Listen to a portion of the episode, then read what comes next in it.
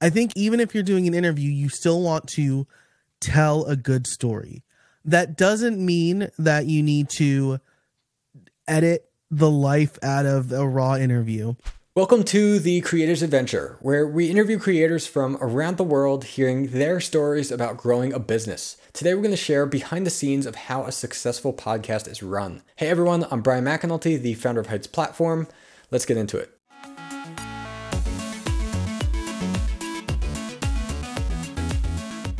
Hey everyone, we're here today with Joe Casabona. He is a podcast systems coach who helps busy solopreneurs take back their time.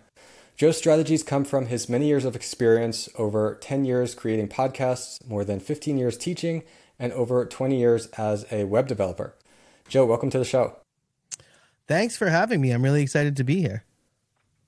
Yeah, I'm looking forward to talking with you. We, we got to talk a, a little bit quick before um, about being on each other's podcasts and stuff. And found out it seems like we've got a lot in common. And you're also doing a lot with podcasts. So I'm looking forward to talking about that. Yes, likewise, likewise. So, my first question for you is what would you say is the biggest thing, either that you did or you are doing, that has helped you to achieve the freedom to do the things you enjoy? Um, it's it's got to be automation, I think, um, because, well, let me set the stage here, right? Uh, I've got three small kids. I'm self-employed, and my wife is a nurse. Um, and during the pandemic, things kind of came to a head, right? Uh, my wife was still going to work. Um, and so I was watching first one, then two children, and then eventually three children. Um, and I was having trouble running my own business at that point, right? Because I was only really working when she wasn't working. Um, and I had a little bit of a panic attack. Uh, and it was like my first one ever. It was very strange. I had never experienced anything like that.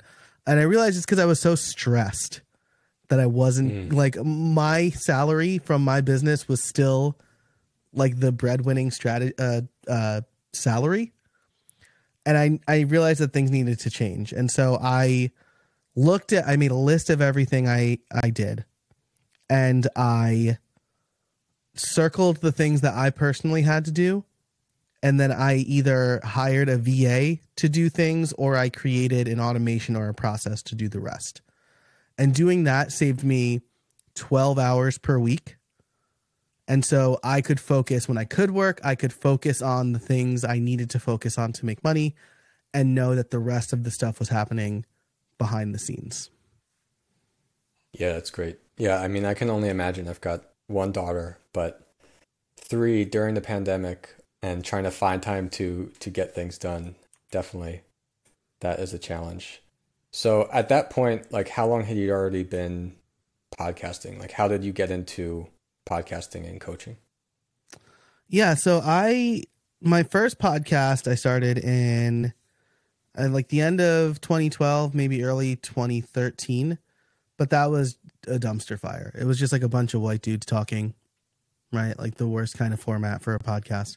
Um, mm. No good moderator. It was just like a lot of nonsense. No offense to me and my friends who did it, but it wasn't it wasn't good content. Um, and so I launched my main show, uh, which is called How I Built It, in July 2016 I bought the domain how I built it while we were on our honeymoon in Italy. And I was like, I need to figure out a, a, a thing to do with this awesome domain. And then I started interviewing a few of my friends about how they built their WordPress businesses. And I thought, oh, this is this is a good idea for a podcast. So I launched in July 2016. Um, I have been self-employed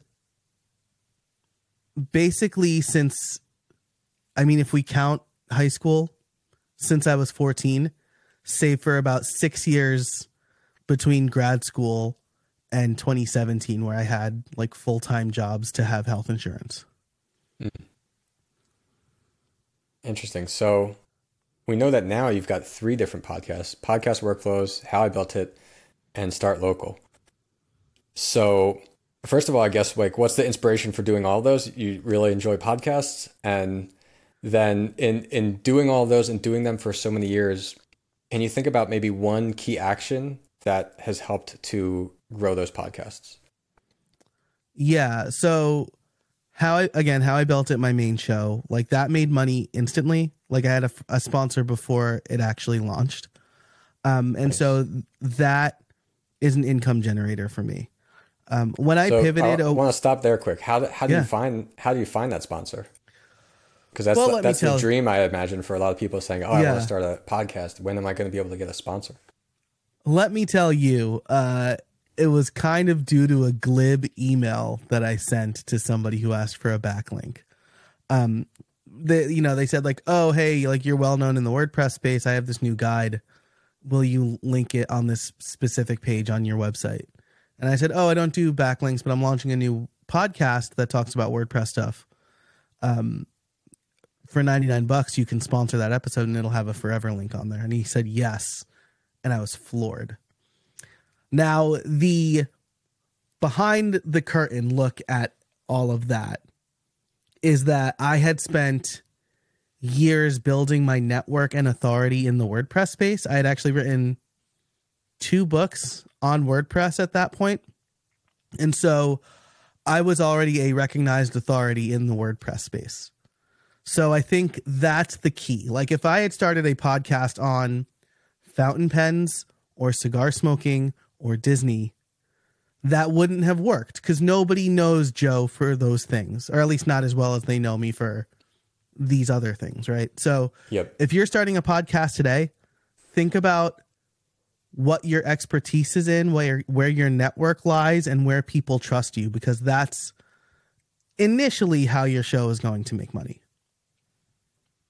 Yeah, that's good advice. When I started my first podcast was in I guess 2012 when we actually launched it, 2011 when we started recording it, maybe actually 2010 when we started recording. I don't know.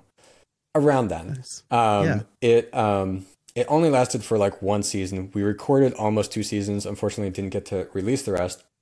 Part of the problem was the the process for editing and everything. We made it way too complicated on ourselves. Um, and I mean, but, in, in 2010, it was already really complicated to do what we're doing today. Yeah, the idea of exporting like a 1080p video even like on a good computer it was still like okay, let's let this render for 48 hours and mm, then it'll yeah. be ready. Um, and then uploading was a whole nother thing. Um, so yeah, much faster now today to do these kind of things. But also video hosting was so expensive back then and that made me think of like our our first sponsor with that and one of the only ones we really had was a video hosting company that um, we approached them and said, "Hey, like we're going to have this podcast. We'd like to use you as the video host. If we like keep your logo in there, mention you sometimes in like the description, um, can we get free video hosting?" And at the time, like what they were going to provide us, it would have been like a thousand dollars a month or something. Like video hosting wow. was ridiculous then. And um, wow. like if you didn't want to be on YouTube and wanted like private video hosting, and right. so we got we got that, which was great but um, again, it was similar because like we had we had been known as a web design development studio already, so we had some presence to be able to say like, hey, we're known for this thing. We're starting this show now. Would you want to sponsor it? Um, for somebody who's never done a podcast before or doesn't really have the audience yet, um, one thing I saw that people approached us with, which was interesting, is they said, "Hey, I'm starting a podcast if you mention a link to promote my podcast because I think it would fit your audience just in a tweet or something, then I'll give you a sponsorship slot in like this oh, episode. Oh, yeah. And so they gave it away for free, but I think that was a great strategy because then they got a little bit of promotion from us. I doubt it really did anything, but it also helps them in the long run because when they approach a sponsor in the future, they can say like, "Look, I've had these are some sponsorship like slots I've done and here's like they you get an idea of like them reading off the ad copy like how it works and uh, it's better than not having anything. So i thought that was an interesting approach as well.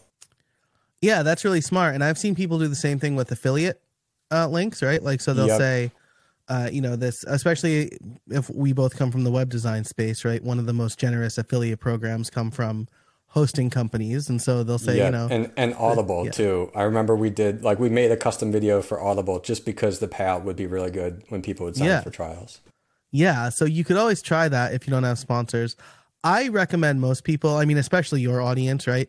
Um, if you don't have a sponsor, quote unquote, uh, you could sponsor your own episode, right? Because you probably have a course or a digital product or an email list that you're trying to build. Um, so I would say make those spots for you and give yourself some dedicated promotional time in your own show. Yeah, yeah, I think that's great advice. And like right now on this show, like we don't have any sponsorships because it's mainly meant as a marketing thing for us. So um, definitely. So if somebody's trying to do that and they say, okay, I get it, podcasting is good, I can grow my brand, I have the potential for sponsorships, then back to what I was asking you. Now you've got three podcasts. What's like one of the the key actions or secrets of how to grow those podcasts? Yeah, right. So let's close this loop, right? How I built it, my main show. Yep. Makes money through sponsorship. Um, I started podcast workflows for that for this exact reason, right? To build authority. I don't want sponsors on it. Um, and then Start Local is a local podcast that I do with a friend because I am relatively new to the area and I don't know a lot of people. And so the podcast is a vehicle to help me meet business entrepreneurs, activists, people in my area. Yep. Um, and so growing each of those podcasts is going to be a little bit different, right? Um, I wish I could tell you that I knew like the secret sauce to building how I built it. It kind of just it was good timing, right? Um, mm. The type of show I was doing was still pretty new at the time. I was telling not just the success stories but the failures. Um, I probably benefited a, benefited a little bit from uh, auxiliary search traffic because how I built this came out three or four months after how I built it came out. Um, and so we were kind of doing like similar things. That said, I didn't see like a spike one week and then it drop off, right? I still saw regular growth. Um, I think the thing for that one was bringing quality content to the table because I planned, I knew the people I was interviewing, and I knew the story I wanted to tell. Um, and so I think with any of these shows, it really does come down to the quality of the content you're putting out and the story that you're telling, right? Because everybody, you know, everybody think is the hero in their own mind, right? Or the hero in their own movie. But when you're creating content for somebody, they really are the hero, right? You want to act, you want them to be the hero in the story you're telling, and then you or your guest serves as the guide, taking them from where they are through some transformation by the end of the episode. And I think that each of my podcasts do that particularly well because it's always something I'm thinking about. Yeah. Yeah. I mean, I could tell even looking at like, I, I'm set up to be on your show, and you've got that right there in the forum describing that just to make sure that the guest understands, like, hey, like the the audience, like they're the hero, and like you're the guide to explain that to them. Yeah, in our I mean in our show doc, right? I have it broken up into acts 1, 2 and 3, right? Where act 1 is the setup um, you know, uh, I guess to peek behind the curtain again like Brian's going to be on my show. Um, you know, we're going to set it up and talk about like AI with course creation. Act 2, I don't want to spoil, but it's going to be a conflict, right? Especially it's like easy to create a conflict with AI and then act three is the resolution right? So we're taking our hero through okay they're starting out on this journey. Oh but they now there's this tension. How do we get over this tension? And then the resolution is how can i apply what brian just taught us today? Yeah yeah i like that. I wonder like we don't we don't think about that as much in our like question planning and research. And like there's definitely a structure to to how we do that. But I I like the idea of purposely ensuring you're setting up like a conflict resolution in a way. Like however small it is like not not trying to agitate right. your guest of course but yeah yeah um, yeah but yeah i know it's not going to be like oh isn't what you do bs right like, yeah yeah it doesn't have to be like that yeah. so yeah um yeah i think that is interesting because like that can happen and come up naturally but why why leave that to chance if you can kind of design for it in your process Right. And and then if it does come up by chance, how are you going to cleanly resolve it, right? Um I was just kind of saying this to somebody um the other day, right? Like when you fly, it's not because like a lot of people will just say like oh i just show up to an interview and i want to be as surprised as my my listeners are so i don't do any research on my guest right? But like when you fly imagine a pilot saying that hey everybody i just learned we're going to la today. I i don't know how we're going to get there but we'll get there. Like that Yeah. that would be an insane thing to hear. And so when you're when you're driving a story for your listeners, you want to know where you're starting, what the conflict is going to be, and where you want your listeners to end up. That's going to be a much more enjoyable experience for your listeners. Yeah. Yeah, I like that. And it, it's interesting though. I'm trying to find the balance in between those things in a way. And I'm not sure if you would agree with me if it's even possible or not. But personally, like I guess my view is I also want to find like the balance of what's the right amount of time for me to commit to the podcast because mm-hmm. it's not like the main business for me. It's something I'm doing for marketing. And so I have a team involved that's they're helping me do the research, come up with the questions. But for me, it's kind of like I'm getting like sometimes my producer will make me a video, say like, "Hey, these are the things you have to know about the person. These are different things that that would be great to cover or get into." And then all the questions. So I I get like briefed on it. So I'm the pilot who says, "Hey, I've never uh, flown to LA before, but I've got a map. I know what direction to go, and these Yeah, are you- the important things I have to look out for." So Yeah, you have your flight plan at least. Yeah, right? like yeah. that's yeah. Like the pilot doesn't make the flight plan. I don't think. I don't know. Um, now I'm talking out of my depth here, but someone makes a flight a flight plan, right?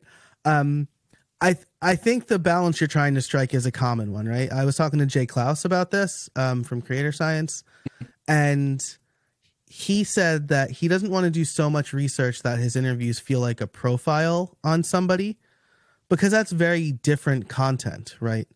Um, Yeah. That feels inorganic. Whereas the best interviews, if you look at, you know, Barbara Walters or Larry King or somebody more contemporary than both of those people who I can't think of right now, um, their interviews feel organic, even if they are edited, right?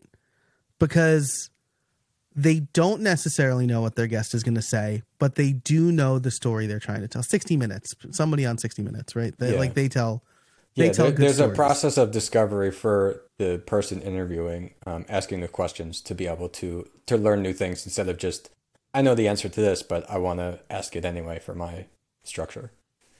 Right, because because at some point it feels contrived, Yeah, right? Uh, Because then you're like, so blah blah, you did this. Tell us about that. Blah blah. Right? Like it's just like that feels boring. yeah, So you do need to strike the right balance. And I think editing can help with that too, right? If you get like a lot of you know, some people will just get a ton of of B-roll and then edit it together later. And like that's another balance that you want to strike. Like do you want to do a lot of prep ahead of time to get the good conversation on tape or on bites? Uh, or do you just want to like have a free flowing conversation and then pick out the best bits later, right? That's a lot of work, but you can really craft a good narrative if you get the right stuff that way. So, with all the podcasts that are out there right now, how can you actually differentiate yourself? Because in the past few years, there's been so many different podcasts that have been coming up. Everybody wants to create a podcast. Would you say there's a, a better path of like choosing like to highly edit an interview or even releasing it raw? Yeah, so I think that again, like the thing that you want to do is create content that differentiates you. And the most popular content today I'm noticing is story driven content, right? Um, History Daily is one of my favorite podcasts. It's a daily event sometime in history. It's 15 minutes, but the host, Lindsay Graham, not that Lindsey Graham, um, tells a story, has a character, names them, sets up sets up the environment for you. And so I think even if you're doing an interview, you still want to tell a good story. That doesn't mean that you need to edit the life out of a raw interview, but it probably means that you need to do more prep than just record and release, right? A lot of people say like, "Oh, I just want to do like Joe Rogan does and just have like a raw unedited interview." First of all, we don't really know if if Joe Rogan is not like I don't think he's ever explicitly said that his his interviews are not edited. Um, they just feel that way. Just again, like a Barbara Walters interview or a 60 Minutes interview feels like it's not edited, even those, those definitely are. Um, and it's hard to drive a story when it's not edited. So um, I think that when you plan your show, think about the story you want to tell. Think about how your listener is the hero, and think about how either your guest, probably your guest, or you are the guide and then the transformation that you want them to go through. If you have those three things, then you're you're going to be able to craft something that the listener will be engaged with and will get something out of, right? Because your audience, Brian, my audience, we're we're solopreneurs. Um, we're trying to establish some expertise. So we're not making like serial or criminal or some other true crime podcast we're making a podcast to help us hopefully grow our business. And so, because of that, your listeners want to learn something and you want to do that in the most clear, but also entertaining way possible. Yeah. Yeah. And I definitely agree with, with all of that. I think that the, the format and everything is also important to pay attention to. Like you mentioned somebody like Joe Rogan, like this is a long form podcast. Like they're like what a couple hours like those episodes they're like three hours and, i don't even know how yeah. anybody so i think that there's a big difference of saying like okay i want a podcast that's 30 minutes long or 20 minutes long and that podcast also being with somebody who you haven't met or don't necessarily know very well versus somebody like i don't know joe rogan's process either or, how well he gets to know some of these people before he first talks with them. But I also find like if you if you know the person, if you know a little bit more about them, it's easier to ask these different questions to kind of uncover things that they might think about or, or know these paths you can go down and kind of just have that conversation for a couple hours versus somebody who you've never interacted with before. So I think figuring out your goals, the kind of people you want to have on, how the format's supposed to work, that will kind of help piece everything together of what would make sense for your podcast. Yeah, for sure. And I, I tell people they should have a podcast mission statement, right? So I say, your podcast should answer three questions. Uh, who are you talking to? What problem do they have? And how do you help them solve that problem? Uh, and that usually forms a sentence like, uh, my podcast helps blank solve blank by and then the goal of each episode, right? So my podcast helps solopreneurs win back their time by teaching them how to work more efficiently uh, on their business instead of in their business. Yeah, yeah, that's great.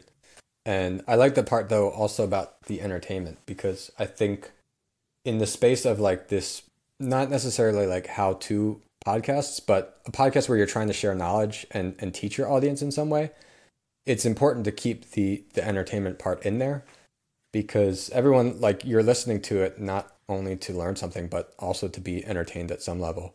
And i found that i went maybe too much into like learn how to do things at first and that actually some of the more personal stories that people had told like those are the popular moments that everyone can connect to.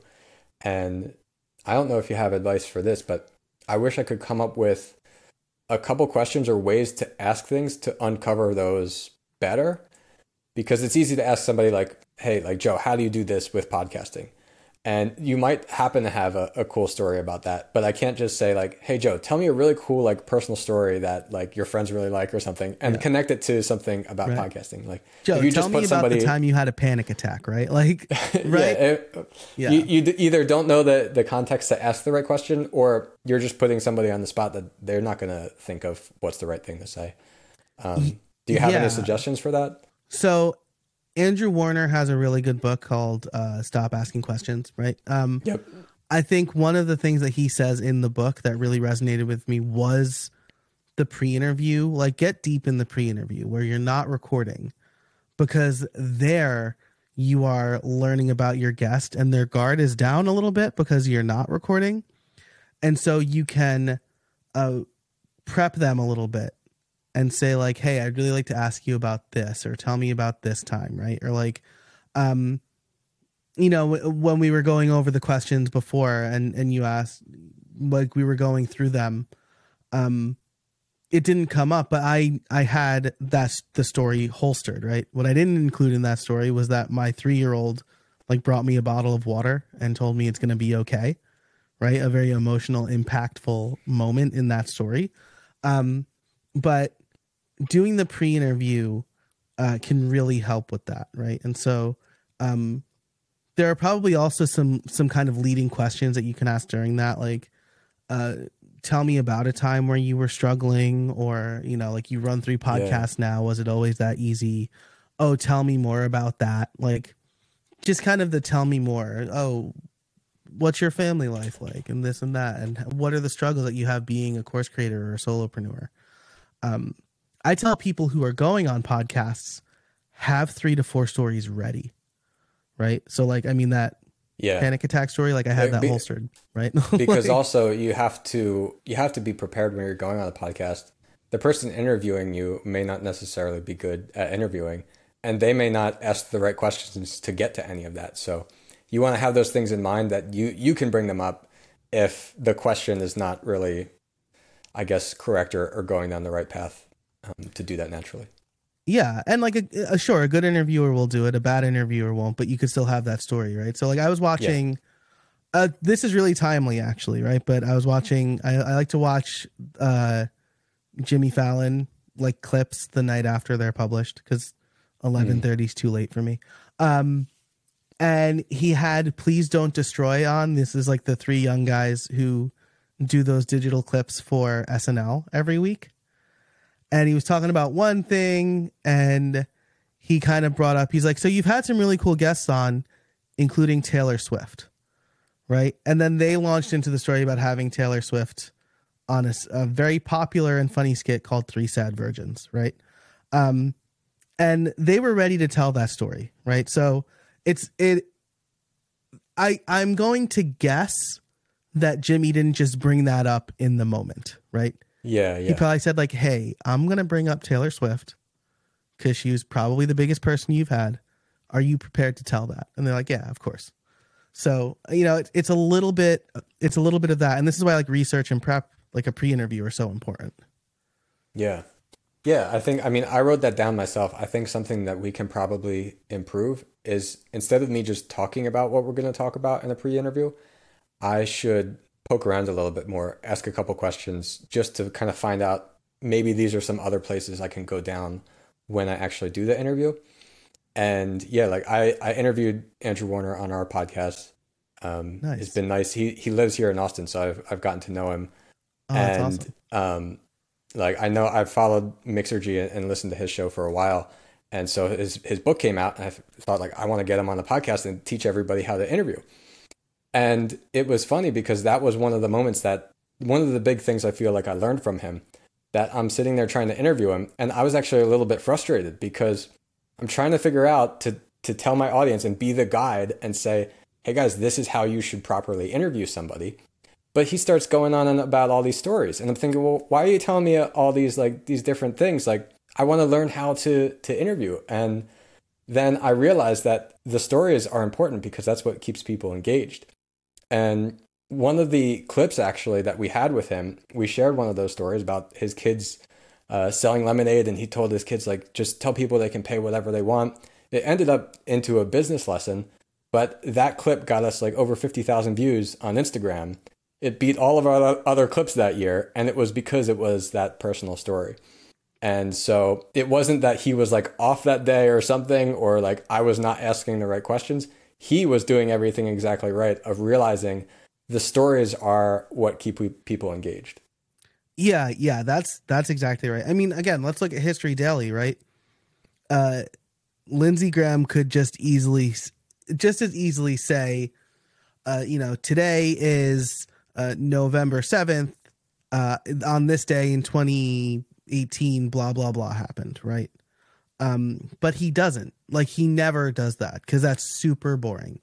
Instead, what he does is say, you know, it's a cool, crisp autumn evening, and uh, Joanne is out for a walk along her favorite river, the River Liffey in Dublin, Ireland. The wind brushes past her hair, and then all of a sudden she hears gunshots, right? Now you're in it, right? You'll get to what the actual historical event is, but now you're emotionally invested in it.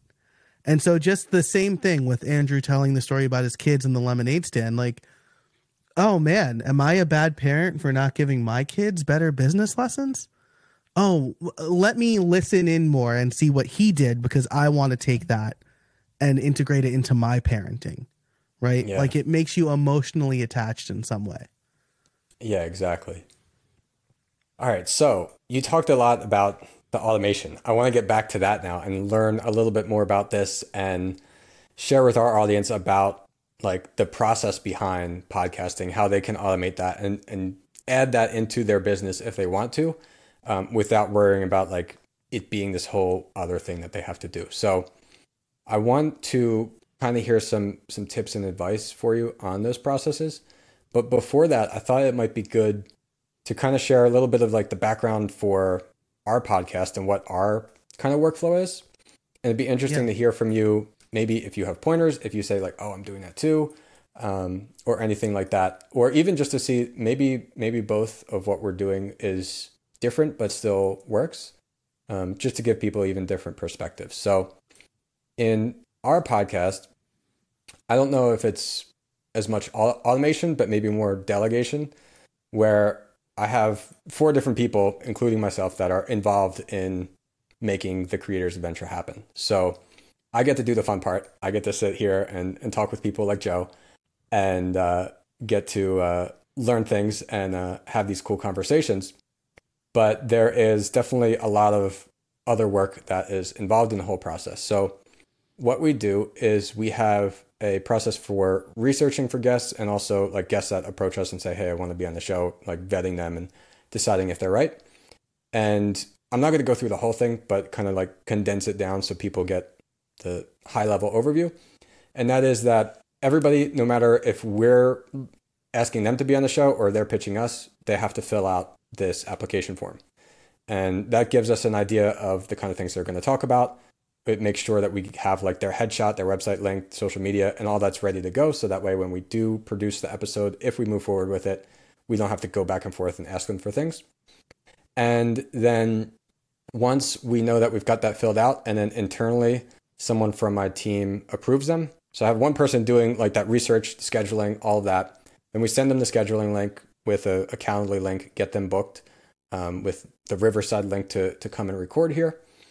And then once that is scheduled and we have a date for the recording, someone else on my team then does the research, um, like acts, acts as the producer role to learn about that person, learn about both from what they submitted to us and their website, their social media, things I've talked about before, um, to make sure that number one, like we're not repeating just the same exact thing they've always talked about, um, that we can uncover something new, and that we we ask the right questions kind of give our audience something useful. So then after that, then I actually do the recording, and we don't really have a pre-interview process where we're scheduling a whole separate time for that. I just do something real quick before the actual recording. And then finally, I'm done that. I hand it off to our video editor, and he puts in the intro that I record, um, finds an intro clip, and then puts it all in our nice uh, kind of background and everything like that for export. And the way that we manage that together is we just use a ClickUp list, and we have every guest inside that list with a status and like a template for the task that has all these subtasks. Because there's a bunch of little things I didn't mention, like creating the thumbnail for the episode, uploading everything to the right places, uh, getting the audio version versus the video version, and then sending like a thank you email to the guest, sending the guest the link, that kind of thing. So the way we manage that is we've got the ClickUp task, and then we've got these different statuses that it's like once they're scheduled, then it's in the recording state. Then it goes to editing once all the recording files are ready. Then edits complete, uh, uploaded, and scheduled and then complete. And at each of those steps, we've got an automation in ClickUp that is basically notifying the right person and says like, "Hey, mm. your turn." Now it's like an assembly line of like, "All right, now you've got to do this little task." And then the next person does the next task. And that's worked out really well for us so far. Um, but still, like in our case, like it's it's been really easy, at least for me. But there are four people involved in total. Right. So I wonder if you have any any recommendations or anything you see from what I described there that's that's missing or that could be improved. Yeah. So one of the most time consuming things for interview based podcast is like the guest research and scheduling dance. And it sounds like you've got that down, right? I have a very similar process where users get the same form or potential guests get the same form, whether they're invited or not. The only difference is that if they were invited, I kind of signal that to the form and they see a different set of questions. Mm. Uh, one thing I like to do here, especially if I'm inviting someone onto my show, is pre fill the form out as much as possible so that they don't have to do as much filling in. Um, and I do that through like URL, uh, like query string URL variables. Um, and so like I have a little builder for that. That's like a little extra. I don't know how many questions you're really asking. Um, but like I try to make it as easy as possible, especially if I'm asking a high profile guest. Um, Mm. so that's one thing. And then um, as they move through my process, which it sounds like since you're doing everything in ClickUp, it's kind of the same thing. Um, once they book through Calendly, I, I, I pass all of that form stuff to Calendly as well. Um, so all of that stuff is already filled in on Calendly for them as well. So um, they don't have to like fill in the form twice. And they uh, get a Google Doc created. They get added to my I use Airtable. I'll probably be switching to Notion. Um, and there's one more bit here that I feel like I'm kind of oh, and then they get their own like guest notes and things like that, right? So Yeah. I, I send them the guest notes and they see what's happening, right? And all of this is automated. So they'll know kind of what to expect on the day we record. I include the pre interview at the beginning as well.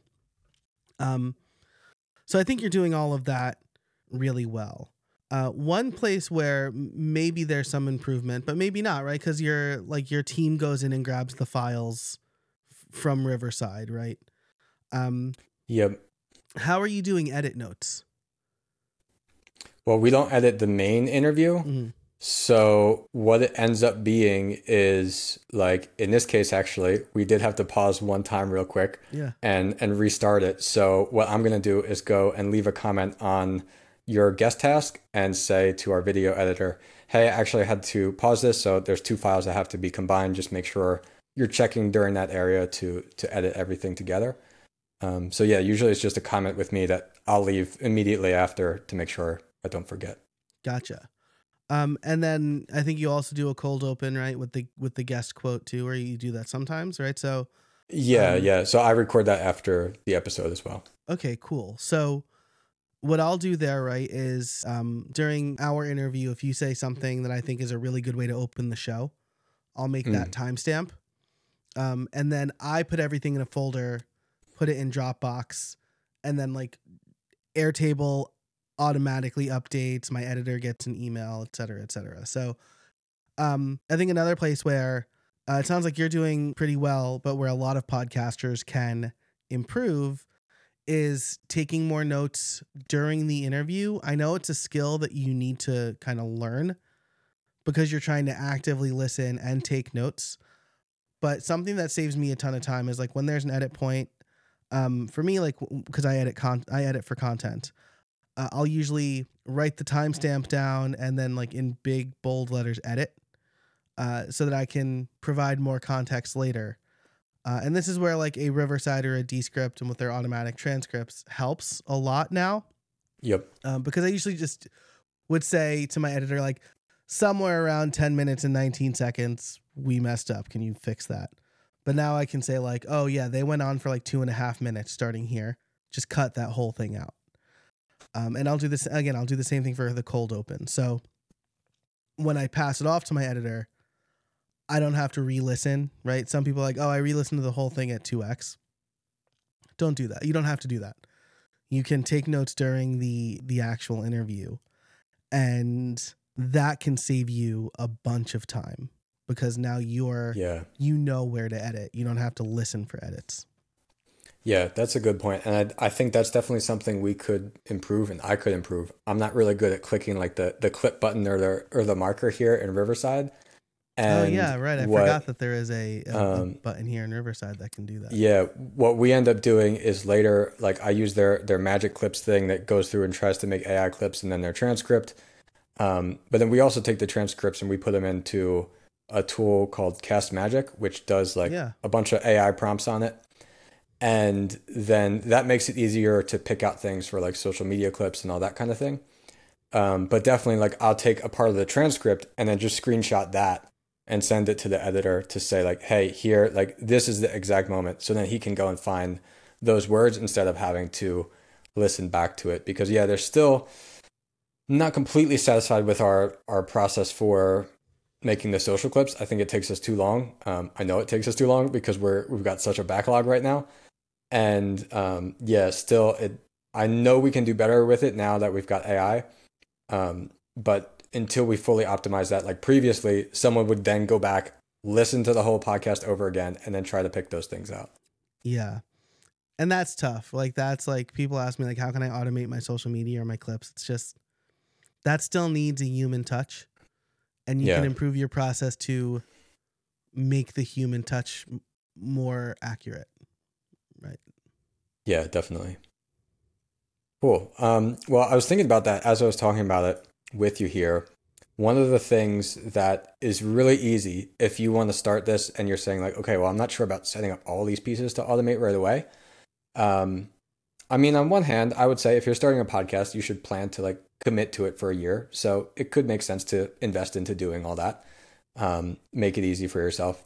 But one of the pieces that doesn't really require any like technical ability to automate is giving the guest all the information that they need of mm-hmm. saying like this is how we record it this is like make sure you're in a good room with a good microphone headphones all that kind of thing those notes and like that you can just put in the calendar invite in the email that they get right after a document somewhere.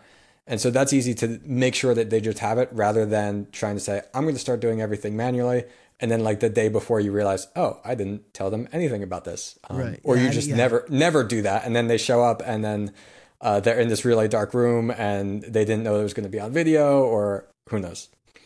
Yeah absolutely. Actually one of the what one of what i think is the killer features in calendly uh, is the ability to redirect uh, a person to a different page i don't mm. know if hmm. this is just on the paid plan i like i but Calendly provides enough value that I pay for it. Um, but when someone books for my podcast interview, they get redirected to a page called recording notes. So it's in the email, it's in the calendar invite, and it's the first thing they see after they've booked. So I know for a fact that they they see these things, right? Um, yeah. and that's really helped. Like I've had way more prepared guests like since I've started doing that. And I've also had guests tell me, like, hey, thanks.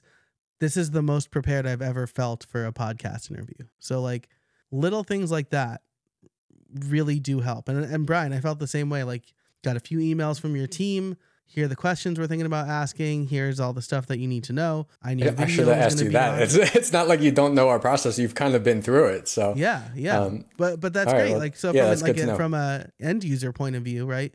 I did. I felt I felt more prepared than usual, right? Definitely more prepared than like I'll tell you, I can I canceled a podcast interview that I was supposed to do this morning because mm. they reached out on LinkedIn.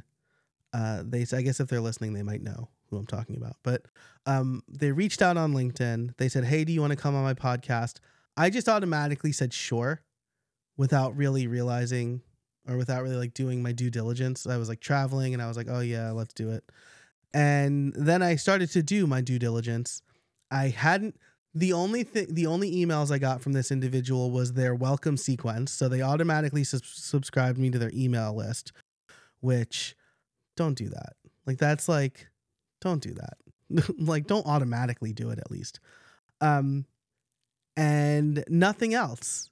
So I just canceled and I said, Hey, I don't really think I'm a good fit for your podcast. Like, I didn't know what it was about uh, until I did my own research. I didn't know what kind of questions it was going to be. And to be honest, I kind of got like, you're gonna sell me. You're gonna do like a hard sell at the end of the interview Mm. feeling. So avoid that by preparing your guest and letting them know everything that they can expect. Yeah. Yeah, because they'll they will feel more comfortable to to open up more to you on the actual show rather than that that'll help ease some of the tension along with like the pre-interview and what you talked about. So Yeah, and then they'll be more. Yeah, they'll tell those those personal stories that stick. yeah. So any any tools or software that you find indispensable in, in kind of managing and automating tasks related to podcast creation? And I know you mentioned Calendly as one of them. Yeah, how much time you got? Um, no, I'll I'll mention like three, I guess. Uh, Calendly is one of them. Really, any scheduler uh, that works best for you. SavvyCal is another really good one. Um, that does a lot of the same things that Calendly does. Um, some automation tool. So I use Make.com. I know that Make.com is a lot more affordable than Zapier, but can also have a higher learning curve learning curve than Zapier.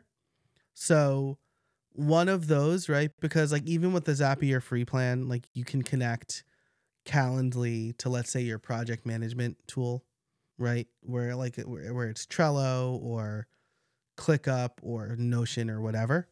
Uh, so you can at least set up simple automations that way. But make.com for me, like it might as well be my fourth employee, right? Like it, Mm. so it's super crucial for me. Um, and then I also advocate for doing solo episodes, especially if you're a small business owner and your podcast is designed to help establish your own expertise. You can't always do that with a guest, right? Because you're kind of giving the spotlight to the guest. And when I do solo episodes, uh, Descript is invaluable to me because it's really easy to edit. It transcribes as you record. And so I will usually, if I need to edit or rephrase something, I'll usually just stop recording and then just like delete the text and then pick up where I was, uh, pick up where I left off. You can have the video on, even if you don't release the full video. It can easily convert to like a like a Instagram reel or YouTube short or TikTok style video, captions and everything. So really good tool that has has sped up my production process by a ton. Uh, that didn't exist when either of us started podcasting. Yeah. Yeah, and so if if you guys haven't heard of that or used it before, like essentially you see the transcript and you can just select a sentence or a word and just hit delete and now it's gone from the audio and video. And so it makes it really easy to edit even if you're not any kind of video editor yourself. Yeah, really, really good. I will say if you have edited video or audio, it's going to feel limited. But if you haven't, or if you understand that, okay, well, like this is just kind of making it so editing my podcast is like editing a Word document or a Google document. Like come with that framing and it it will make a world of difference. Yeah. Yeah, that's great. All right, so we covered a lot here, but I think there's still so many things that we could talk about. I know that you've got an online course for people who want to learn more about this. Could you tell us more about that?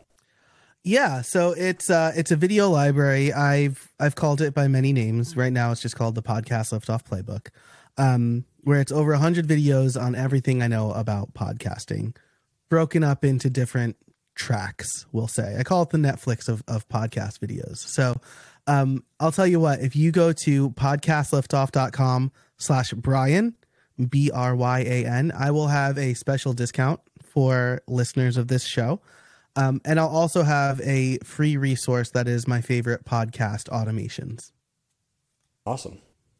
All right, cool. And uh, I've got one more question for you, and that is if you could ask anybody in our audience or our audience in general a question, either something you're curious about, something you kind of want to get everybody thinking about, what would that be?